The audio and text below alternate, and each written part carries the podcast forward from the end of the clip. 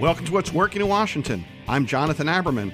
Today, the upside of social media without the downside. Open Science has been uh, community peer reviewed, uh, helping younger scientists learn how to write scientific papers and, and share their knowledge out.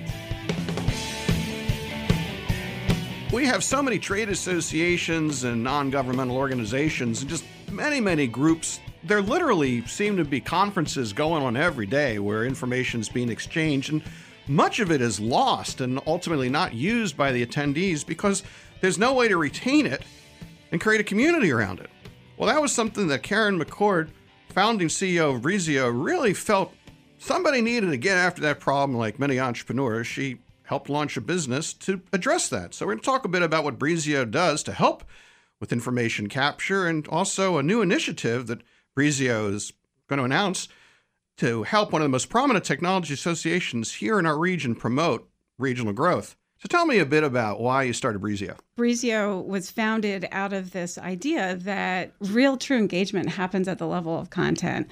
And so, if we think about community and growth of community, it's around engagement. And so, this the idea was around creating a software company uh, to enable organizations of any kind grow through uh, engagement around their content and knowledge. Because you know, I find, and and I know you you support a lot of these efforts because of your business. I, as a participant, find I go to a lot of networking conference type events, and often there's a lot of really interesting things discussed, a lot of really interesting people sharing ideas, and then unless you capture it in your brain, it all just goes away. So you talk about content. I mean, content is the persistence of information.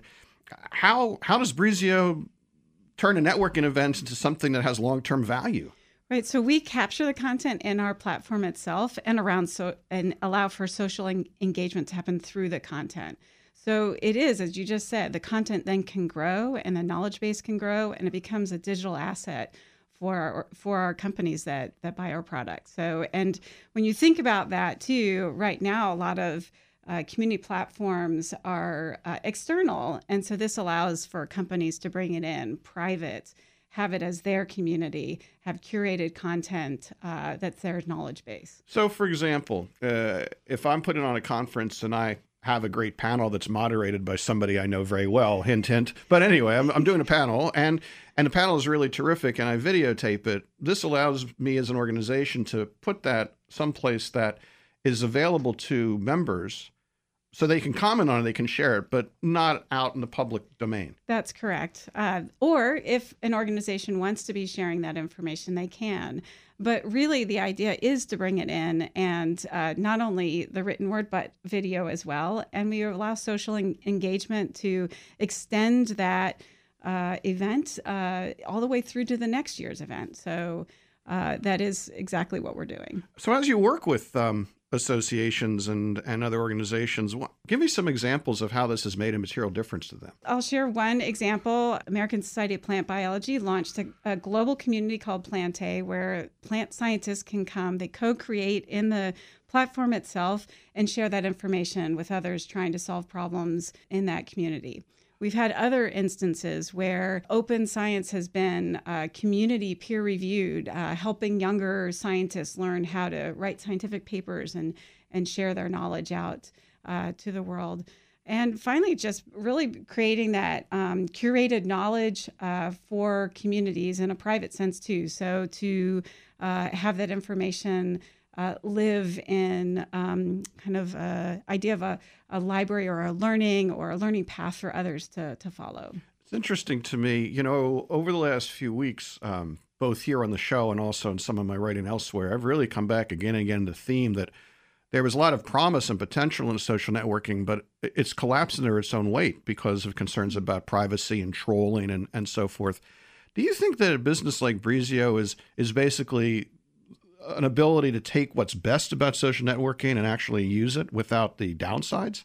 Absolutely. You've hit the nail right on the head with what we're trying to do and create that, bring your content back and your knowledge base back to your organization yourself and to, to own that information, own that message, own what your organization can do with, with that knowledge and grow. I mean, it really is, if you think about uh, this idea about learning organizations, it's, it's all about creating that environment for everybody to learn and everyone to succeed.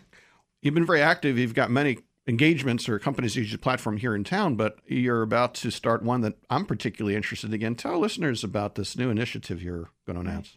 Very, very excited about a partnership with the Maryland Technology Council, with MindGrub, and with support from the state of Maryland to develop an internship network uh, for uh, professional growth starting at the youngest age. So, again, thinking about that ability for people to come into an environment, trusted environment, uh, to seek out experts that know something about a career, career path uh, and to provide opportunities for those looking for them. So, uh, really, to actually help democratize internships, uh, really, really spread the opportunity across um, across the state. You know, it's funny, uh, not funny, it's sad, uh, but my, my son right now is in the process of looking for a job, and he's using online sites uh, for a market, digital marketing job, and the amount of spam jobs that you get, even from using the the name brands, it's so again, it, it runs the argument creating a closed, curated network of trust.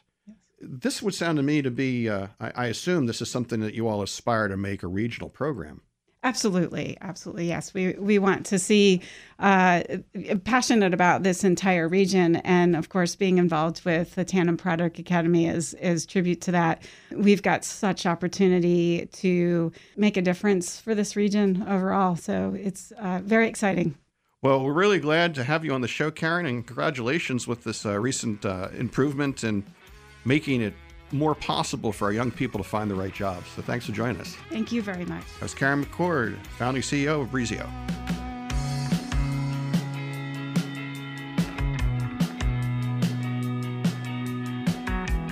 Thanks to our sponsor, Tandem Product Academy.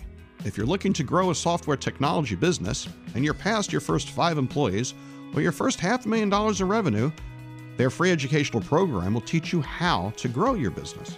Supported by a broad group of our region's leading business organizations and local governments, Tandem Product Academy is free to participants. Learn more at tandeminnovate.com. Our executive producer is Tracy Madigan, online writer Barbara Ulrich, music provided by two DC region bands, Two Car Living Room, and the Sunbathers. I'm Jonathan Aberman. Thanks for listening. See you next time.